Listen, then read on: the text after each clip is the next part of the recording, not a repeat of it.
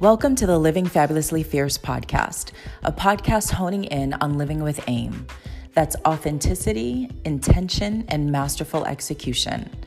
All of this as we journey through the process of self discovery, self definition, and self distinction. I'm your host, Farah Bernier, talent management professional and certified coach working with fabulously fierce women across the globe. Join me as I share coaching tips and resources you can apply to your own journey to living fabulously fierce. And as an added bonus, I'm never doing this alone. Each week, I'll introduce you to one new guest joining me to share how they live fabulously fierce. Do keep in mind, while I'm excited for you to be here and I'm here for you as we'll take this journey together, this is not meant to be a substitute for live coaching engagements.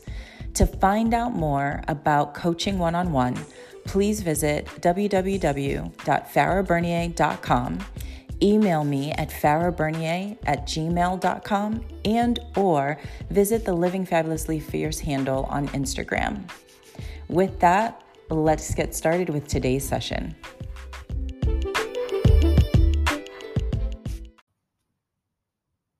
Hello, hello, my friends. Um, I am coming to you, recording this after a really just soul fueling break.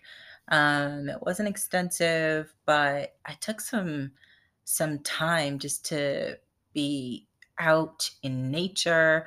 Um, easy for me to do in California. I know for those of you who are already hitting the cold um, in some parts of the United States um, as we shift into the fall.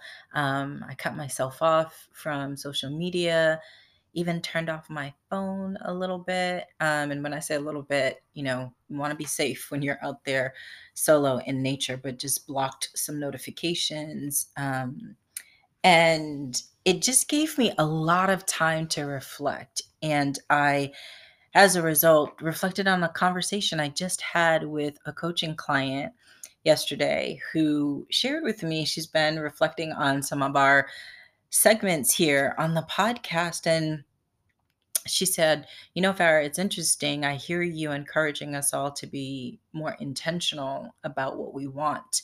And um, offline off off the podcast what we're honing in on as a group is being intentional about manifestation.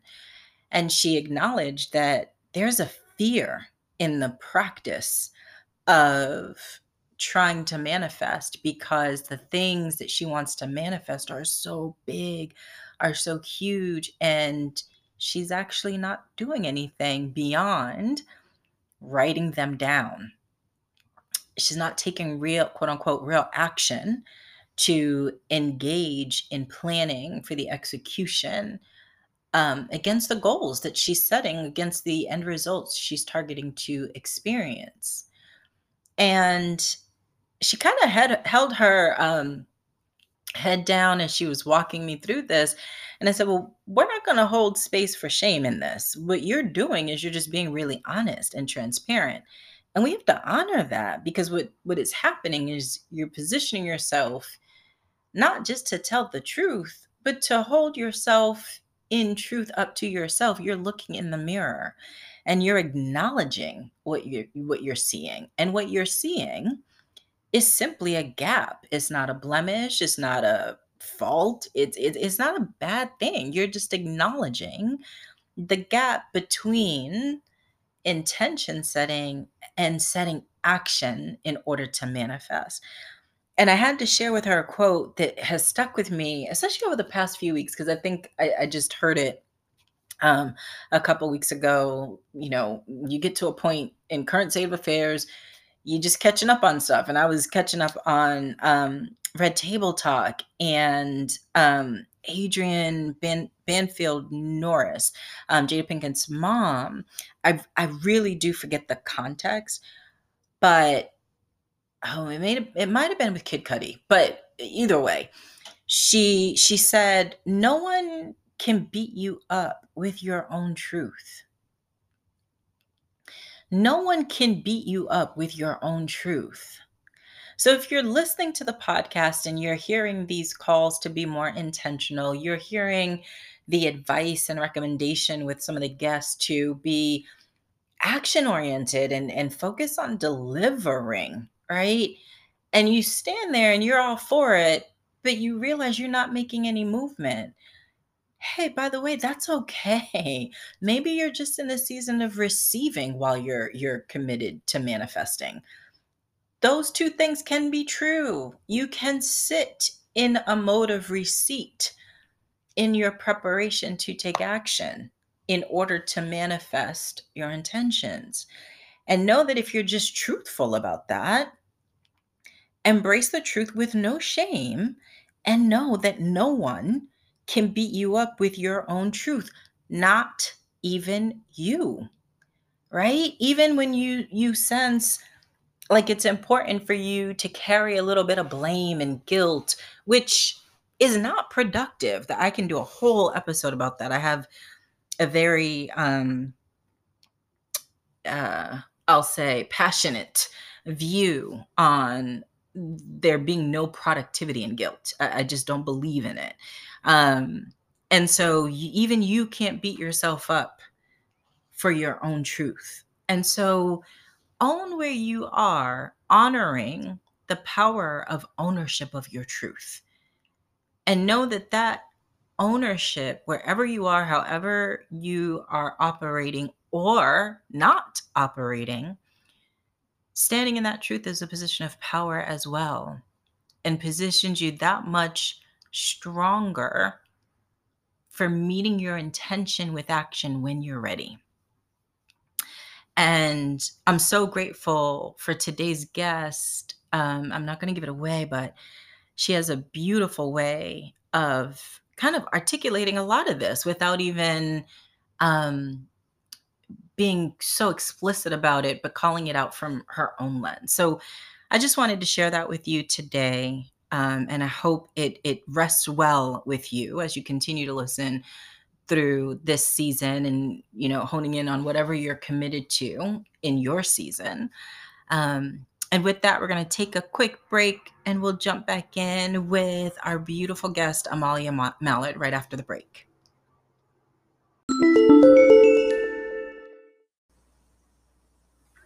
Hello. As always, I am thrilled to have you as part of the Living Fabulously Fierce community through the Living Fabulously Fierce podcast. If you want to continue building your insights from the podcast through coaching in a digital format, you can subscribe to the Living Fabulously Fierce Coaching Corner.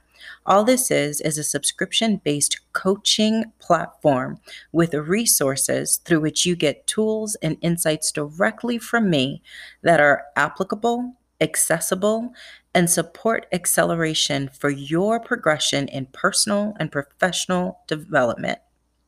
All you have to do is visit www.mastermindwithfarah and sign up today. Anyone who signs up will be included in our monthly live coaching corners. This is not to be missed. I love these sessions with the women who join every month. It is always such a fueling time. And so, again, this is when I join live with other members and we engage together as a community so that everyone is empowered as we address whatever challenges they're confronting or opportunities they're looking to seize.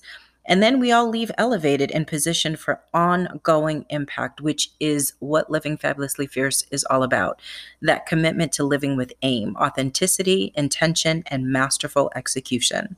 So, again, this is not to be missed. So, visit www.mastermindwithfarah.com. That's www.mastermindwithfarah.com today. Sign up and we'll see you on the platform as well as in the next live session. Talk to you soon.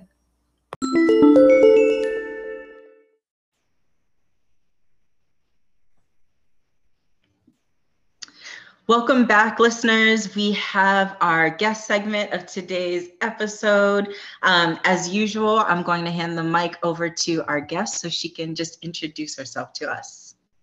Greetings. My name is Amalia Mallard. I'm the founder of the Laughing Archive. So that means I collect laughter and recorded music. Think about James Brown's Ha, Michael Jackson's Hee Hee. I collect these as a, a way to tell the story of how Black folks weren't always allowed to laugh out loud. I love that. So, Maya, can you tell us about the space in which you're currently having impact?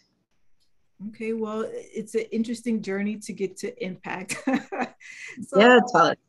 Well, uh, for me, I feel like I've been the mad scientist working in the basement, you know, trying to uh, figure out the riddle of the laugh uh, and the Black laugh in recorded music. And so initially, uh, there wasn't a lot of reception to it. You know, to me, I couldn't let the idea go because it kept uh, uh, pursuing me. So it's like, why, why is James Brown saying "ha" after every other phrase? You know, and then yeah. to see like a Eddie Murphy uh, special, what is that Raw that he's talking about? Like he's spoofing that as well. It's like, well, hold, hold on, there's something to that.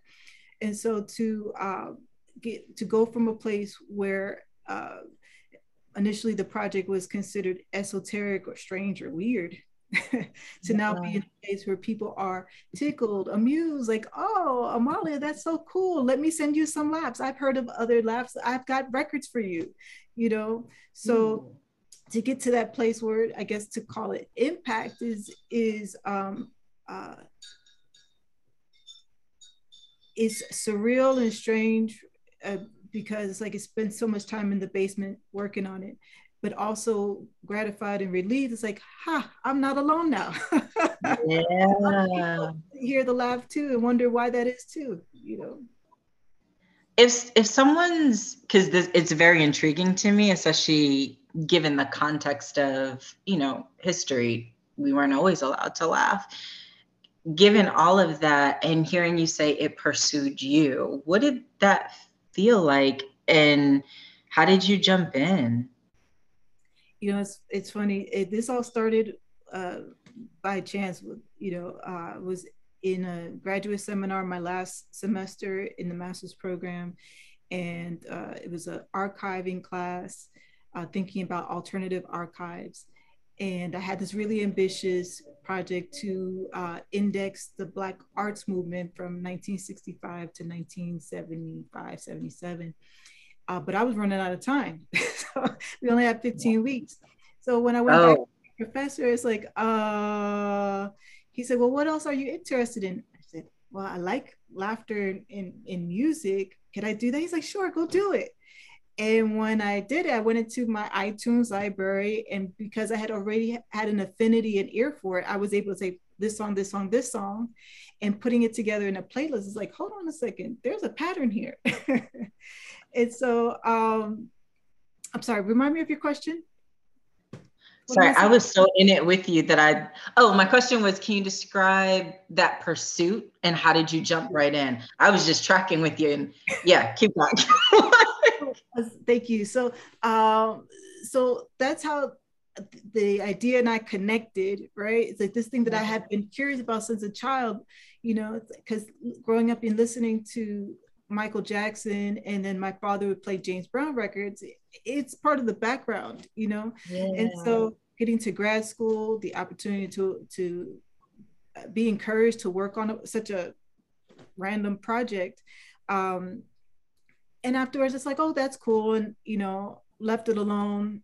You know, it was with me, but I was like, what am I going to do with that? Um, like because i would start to look for sources. I was looking for books initially that would explain answer the question why do people laugh on record? And then i couldn't find any. It's like uh-oh. So now i'm going to have to figure this out because no one yeah. else has addressed it yet. So and in talking to people about it like i mentioned earlier uh you know if people would say that's so strange or that's random or that's that's weird. Okay. So but every so often i would get like a clue right? Yeah. I, for example, um, I was taking time out to just just zone out and watch YouTube, and I, I selected one of the recommended videos, which was uh, Eddie Murphy's uh, uh, the biography channels, you know, yeah. hour long interview, and I'm letting it play. And then it gets to this point where he says that his laugh, his classic, his signature laugh was fake. No. And the tape and realized that he said it was fake. And so it it it was another clue in the puzzle, you know, to uh address why would someone use the laughter if it's not intentional if it's not ha ha that's so funny it must be yeah. a device right yes. it, it, has to be a tool it has to be something that has uh, an intention and even if it doesn't have an intention it can also establish the mood right yep that that pursuing me like i was just trying to relax i wasn't working on my project yeah you know um same thing with I had bought this book. One of one of the I think one of the first books, if not the first book, I bought when I came back to New Jersey as an adult and to start grad, graduate school. Uh, was a book called The uh, Lost Sounds about the beginning of the music industry and Black folks. Um, and I had it for years. I bought it in 2006. And for I don't remember for whatever reason, I opened the book and it was talking about George W. Johnson and that he had he was the first African American commercial recording artist and that he had two songs and one of those songs was called the Laughing Song or the Negro laughing song. And for the hook, he's laughing in tune and on time. So I had the book, I had it open, it hadn't called me yet. and when it did, when I did respond to the call, I open it and it's like there's George W. Johnson from 1890. So that's what I mean by an idea, the idea pursuing me, right? Like I tried to let it go. I try to give it space. People tell you something strange enough, you're like, okay, well maybe I should let that go. right. And every so often, there's here's another clue. Go look at this. Pull at this thread. Wow. I mean, there so much but the what one of the first things that comes to mind to, for me in hearing you is, you know, when the student is ready, the teacher, and in this case, the teachers will appear, and also, um, you know, I'm feeling just a sense of gratitude for that professor who like even the way you just described it you know it's kind of random. And he was like yeah go do it like it sounds like he didn't he or she didn't even have a pause. It was just yeah go do it. Um and now look at as you're describing it the reason i even lost track of my question was because i literally picture you pictured you on the scavenger hunt without even a map or you know a plan. It's just the desire. And because that desire was so I, will use the word you didn't say this but intense all the stuff just started pulling together um slowly but surely. And, and then the book you had has the in 18 what 1850 1890 1890 God, crazy.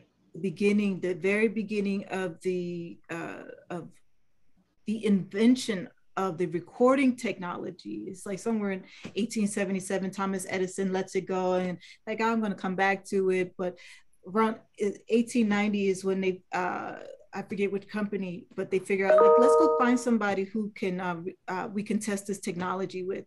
And George W. Johnson happened to be in, on the streets of New York singing his song, you know. And and this guy said, "Come on into the studio. Can you do this for us?" Right.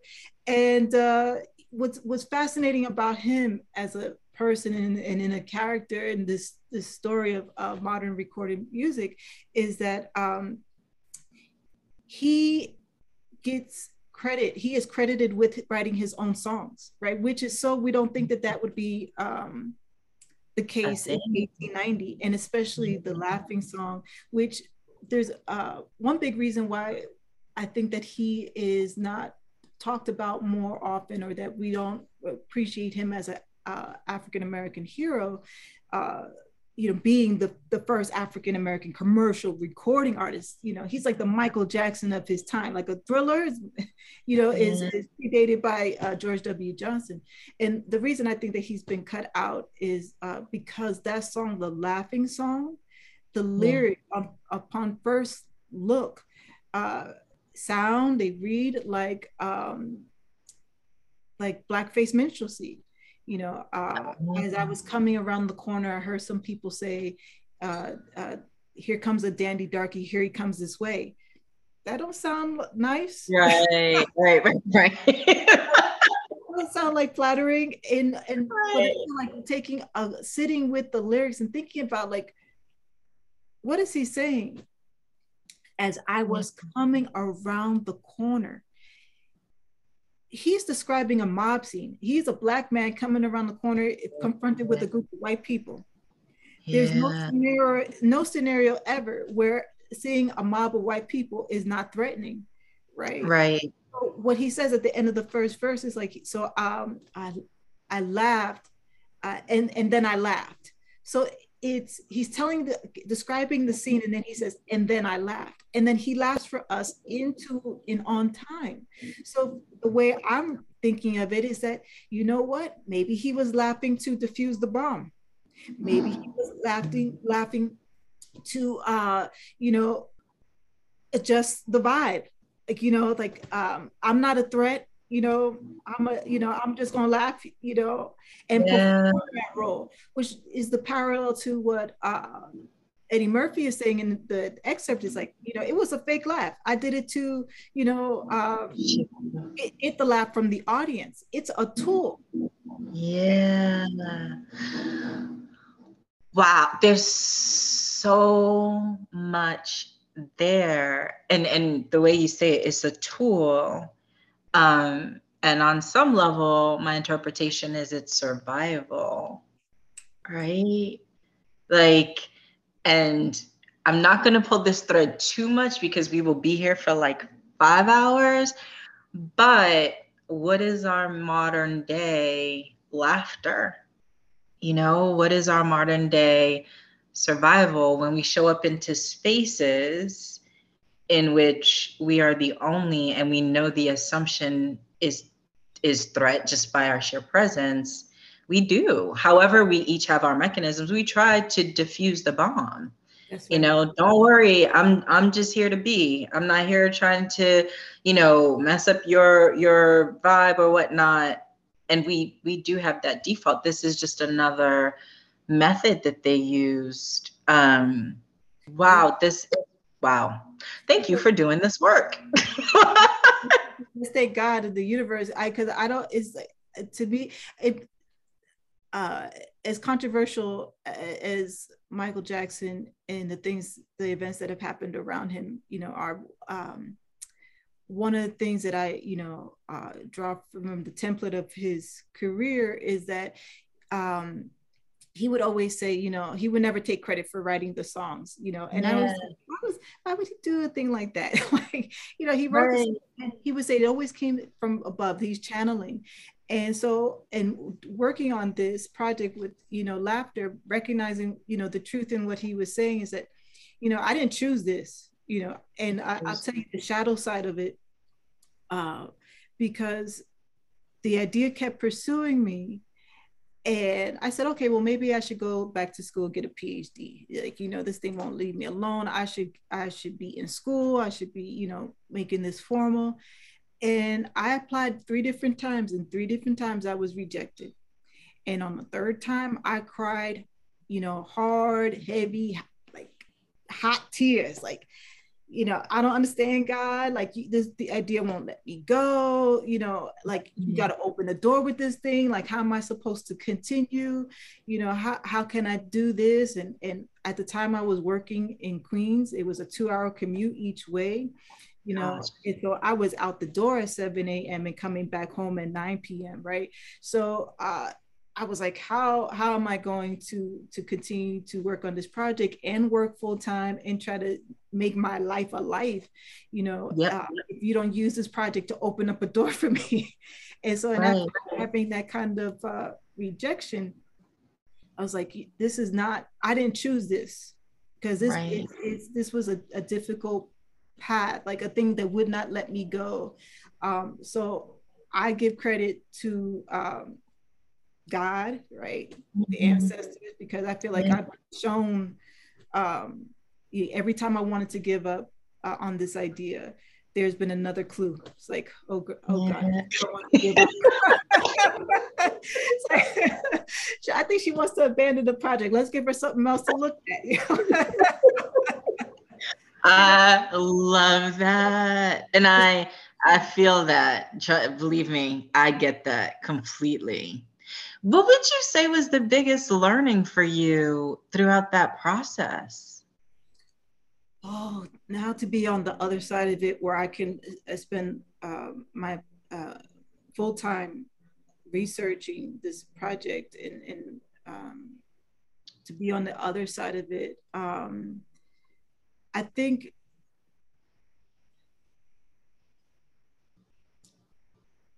it goes back to what we were talking about before um, about the New York City vibe of like you hurry up and wait. Mm-hmm. And that some things um, are not ripe yet. Some things, mm-hmm. you know, you have this idea, you want to go full speed ahead, you want to execute the mission, but there are other puzzle pieces that have to get into place uh, for you to do that. And uh, even if you think you are working on a project alone, you in actuality you are in concert with a number of other people and their ideas right yes. even if you're not aware of it yet because the, those encounters are important this the, the, the person that hands you the next clue is important and so um, i think what what the encouraging part about the shadow when you're beyond the shadow is to say mm-hmm. that um, don't rush it has its time is not ripe yet just stick with it.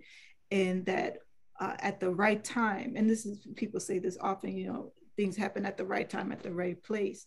But it's hard to live that when you're when you, you think you're already waited long enough. This project has been 10, more than 10 years in the in the process so and it's only in the um, past several years uh, four years yeah four years five years uh, that i've been able to uh, have traction, momentum, interest, you know, so that I can can do this full time.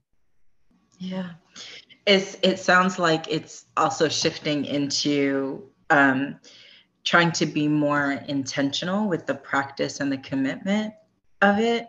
What are what are some ways on the day to day that you practice intention or apply intention to this thing. I love how you said it um, in your prayer. You're like trying to do all these things, God, and make a life and live my life. How how do you practice intention in your day to day? Okay, well, I can say that I have not practiced intention longer than I have practiced intention. so, uh, so I think in the it's September now. So the past nine months have pushed me to be intentional mm-hmm. because there um, i think the maybe the shadow side of intention may be being too goal oriented that you miss the purpose of the goal right yeah and the the real purpose is to show up to the goal intact in one yeah. piece right in um in your right mind in in healthy and strong because that is important to accomplishing the mission. Um, and so for me being intentional in the past nine months have, has been a challenge and a, a practice season. And i think i'm better at it now than i was in january where being very clear okay i, I still have my to-do list but that i'm flexible when the day doesn't happen the way I wanted to, or that the other other puzzle piece didn't show up when I needed it or when they said it was going to arrive, right? And yeah. so be flexible. And, and that's my intention is just like let me surrender let me be my best self and show up right and whatever percentage that is so like to me best self is like it may be 100% one day 75 another day but let me just show up the best way each day and then you know, surrender to what actually happens because mm-hmm. I think there, the way our society is set up, where we are misled to think that um, everything is in our individual control, right? And that, as we see, I think the lesson of the past uh, 17 months has been it's not in our control and we really are in concert with one another you know yes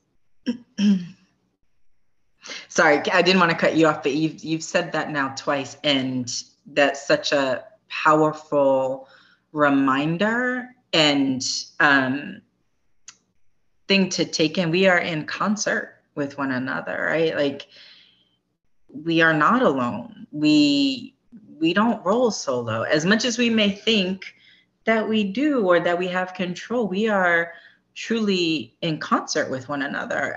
And i love your point you know you know i'm doing this thing and certain people or things haven't arrived yet but they will. Um, and your point that you know the goal is to arrive at the goal intact. Yes. Yes. That is powerful. It's, that is powerful. Uh, you know i i would i prayed for the day where i would have that um, i could own that realization on the other side of that challenge you know mm. that to to not have to go through the fire or be out of the fire um, to recognize like you know what? The, the lesson is like you have to show up intact. Like so we cannot burn ourselves out you know mm-hmm. trying to complete the mission right? Um, it is so important that we take care of ourselves along the way. Um, yeah.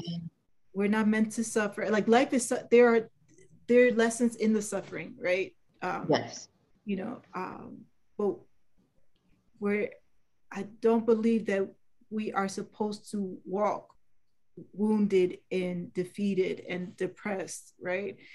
right. So that we could um, carry the weight better. I think that prior to the uh, pandemic, I would say, you know, I got there's a lot of weight on my shoulder, but I just know I'm not carrying it right. I didn't know how to shift. It's like I I'm not I'm not carrying this well. Um, yeah. but I didn't know what else to do. That's what I've I've always been doing. It's like, okay, let you know, there's another thing we have to handle. Okay, let's just let's do it. Let's add it. Let's get there.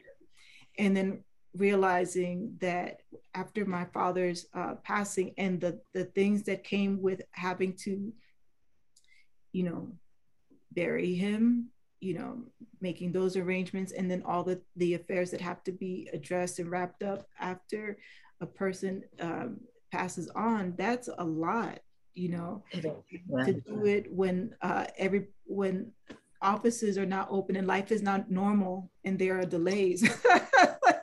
it's like, yo, like as an honor to my father, I wanted to do everything meticulously, you know, you know, address everything in this in proper order, in proper time and then it took six months uh, just to uh, get some of this paperwork together you know so i could do other things right?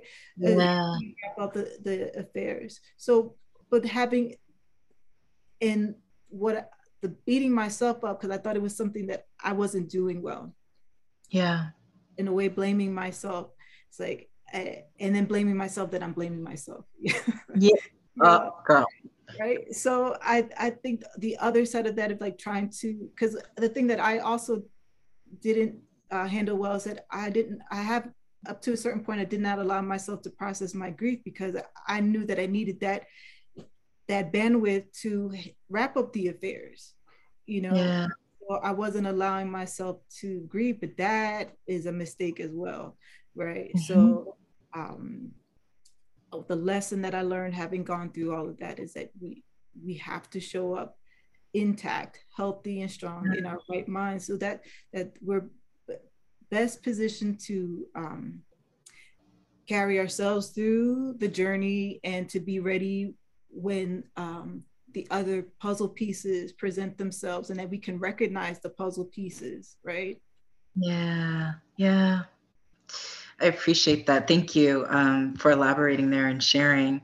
Um, one of the things I also hear is this practice um, of, and not with the heaviness that this word usually gives us, but you'll get what I'm trying to get at. You know, a, a sense of accountability to self for this this um, insightful mode of operating. I know you know, we talked about this a little bit. For me, when I need that reminder to just be or just show up and ease up on the performance of things. You know, like even talked to you about my run this morning. I thought I was gonna go and hit my target, right? Like get to 10 minutes per mile today if you can for nine miles. And it got to mile six and it was like, don't just finish, finish well. And well means I'm not dying at the end trying to suck air. You know what I mean? And so when I heard you say, you know, arrive at the goal intact, and now you're saying, um, healthy, strong, intact in your right mind, all of these things. How do you hold yourself accountable? My, my mantra is just living fabulously fierce, and that reminds me all of the things I need for me. If you had to finish the phrase living fabulously blank, what is that for you? Living fabulously balanced. mm. what, what does that mean for you? Uh, to me, it means that I, I stop running for buses, stop running for trains, um, stop running to uh, to do everything on the, the to do list. Yeah, um, it's saying that um, it used to be like if I go into Manhattan, I'm going to do ten things because um, I don't want to be here on the weekends. The trains run slow on the weekends. right, right. uh, I, I'm already here. Let me just get it done you know and so instead of doing that now it means we're only going to do two things. Yeah. Is like i know from being out of balance what it feels like to come home right and and just sit on the couch and just collapse there. And i've i've decided that that's unacceptable now. So mm. being balanced means that i come home with the energy to enjoy being home. You know because i love that because before it, this was just like a dorm room. Yeah. You know, home was not a home. It was just like a place where I had my things and, you know, like it's like my work clothes. Like I'm everything has a purpose that gets me out of the door. Right. Instead yeah. of appreciating being home. And like there were times like during the the I'm gonna call it the panini, right? The early yeah. um, where just to sit here and just listen to music. Like I was going through Sarah Vaughan's catalog looking for laughs. I was chasing laughs. But to just be here and and just do nothing but listen gave me yeah. another experience of my apartment you know mm-hmm. and at this point i've already been here more than 10 years and to think that like i hadn't actually been in my space and that that yeah. was being imbalanced because everything was about getting stuff done outside versus being present here i think that's wrong okay you're gonna you're gonna have to come back because that that's like a whole other i mean that that is revelation upon revelation upon revelation right mm-hmm. um and i love your definition balances being able to come home with enough energy to enjoy being home. Man. Okay. All right. Keep us on track. So, um, oh, one of the things we didn't share with the listeners is that we we met in undergrad. So when we think uh, think back to that version of ourselves, you know, most of the times we're asked, you know, what would you tell your younger self? When you think about um, BC Amalia, and um, she's you know walking through campus and you know just in her day to day what does the amalia of today need that amalia still making her way at boston college to know? What it what is the insight the wisdom you absolutely need her to know?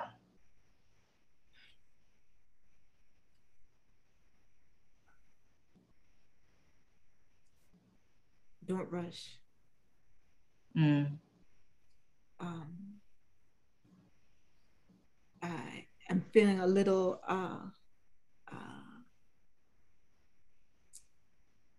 tenderhearted towards thinking about her and what she wanted to accomplish, what she wanted to do. Um, see, and that all this time after school has been about trying to to do those things and realizing that is not going to be a straight line to mm-hmm. to there and that um, there may be another version of the story and to be open to that and um, i think she needs to know not to rush i mean listen um, undergrad Amalia is a procrastinator. you know, I you know, but I think of it as a creative time. Like I need space to really think about, you know, my papers for school. I need like just yeah, yeah. But at the same time, like I think that there was a part of me, and like even up until recently, that thought uh, about rushing. Like my first week of school, I don't know if you know this. Like our first week at um, at BC, I broke my foot running. Yeah, I broke Wait, my. Yeah, I um I was a freshman in a senior seminar, and it was a three-hour seminar. It was the first week of class, uh, and there was, of course, a break uh, uh, in the in the class so that people can, you know, walk around, get something to eat, a snack, whatever, um, and go to the bathroom. And because I was so um, shy and um, nervous, I didn't go explore the building to go find the bathroom because I thought, oh, if I get lost or I don't can't find it or whatever, it takes me a little longer, then I'll be late coming back to class. Hmm. And then I'll have to walk across this room. right. and, and be the center of attention. It was too much for me. and so yeah. I decided that I was going to wait to use the bathroom back in the dorm. So uh, I had on these giant platform uh, sandals with no ankle uh, strap.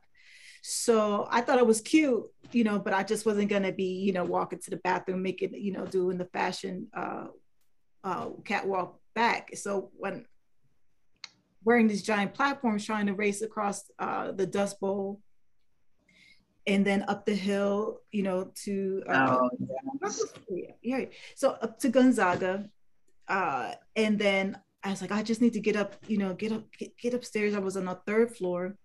So I told myself, we're just going to open a door, throw your backpack in there, see your stupid roommate, run down the hall, and get to the bathroom. You know, I had a plan. So, I, you know, in those days, I don't know how it is now. You needed a key to get into the common bathroom, and so I had my my key ring, all my keys, and I took off running down the long hallway to the bathroom. And the next thing I know, I went up in the air. Right. Not and on those floors. In the my um, what do you call it? The other folks on the floor came out of their rooms, their dorm rooms, and they're like, "What happened?" And this uh this one of the girls comes over to me. I'm like laying there on the floor. She leans over. She's like, "Are you okay?" And it's like, "I have to pee." oh, my god! so she helps me up, and like, like I'm wobbling, like you know, hopping on one foot, you know, in this giant wedge uh, platform sandal, and uh, get it. You know, I use the restroom, come back, and um, the RA is there with BCPD Oh you know, God. and uh, they say, um, "Are you okay?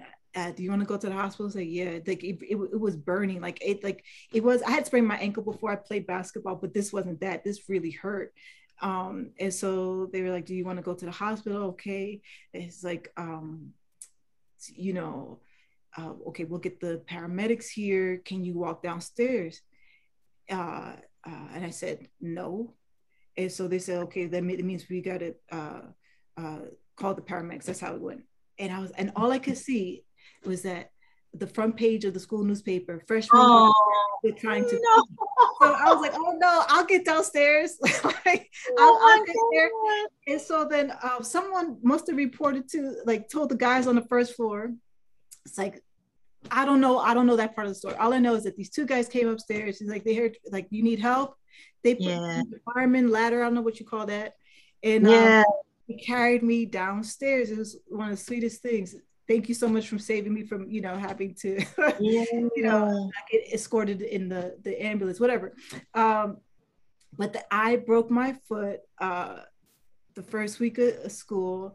And because I was rushing to use the bathroom, you know, yeah. because I didn't um, want to be embarrassed. And so that goes back to like rushing and not showing up intact. Like you know, so like even when I was a procrastinator and at this on one speed it's like I want to go slow and then on the other side is like I want to rush and get there.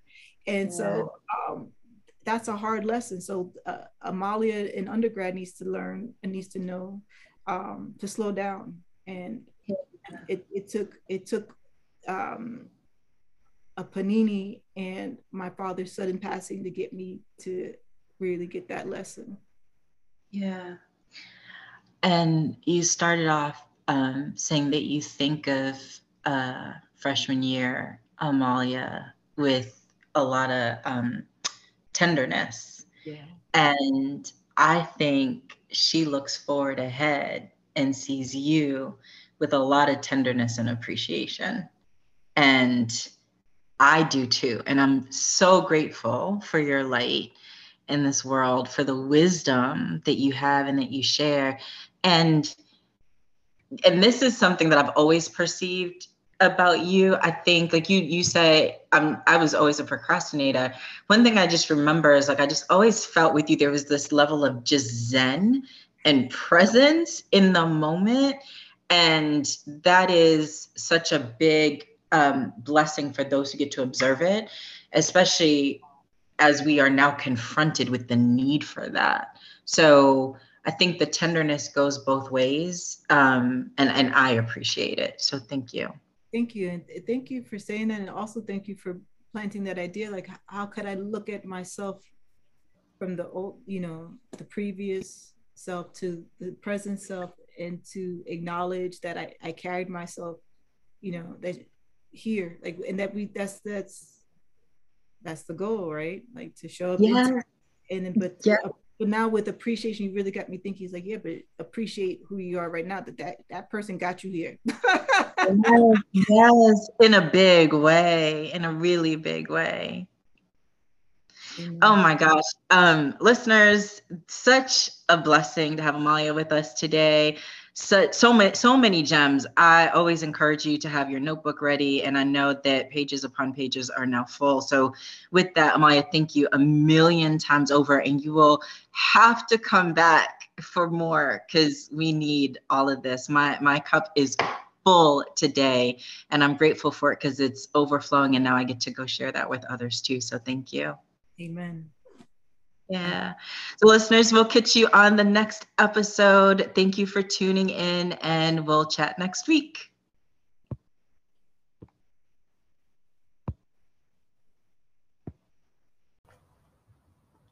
One quick thing before you go. A few of you have actually reached out sharing that you're not on social media, but you love the podcast and you're not sure how to sign up for coaching. First and foremost, I'm so excited that you're interested in investing in yourself in this way, and I look forward to hopefully partnering with you in this way.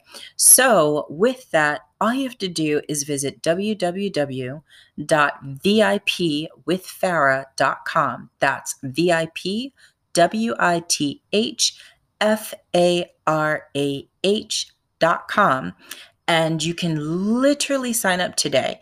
My recommendation is that if you're new to coaching, you sign up for the starter package. And if you are returning or have had a coach in the past and you want to jump back in, there are VIP packages that you can customize in terms of how many sessions you can get. Again, visit www.vipwithfarah.com and you can literally get signed up today. Any other questions? Don't hesitate to reach out to me. I can be reached via email at farahbernier at gmail.com. Have a fabulous week ahead and stay fierce.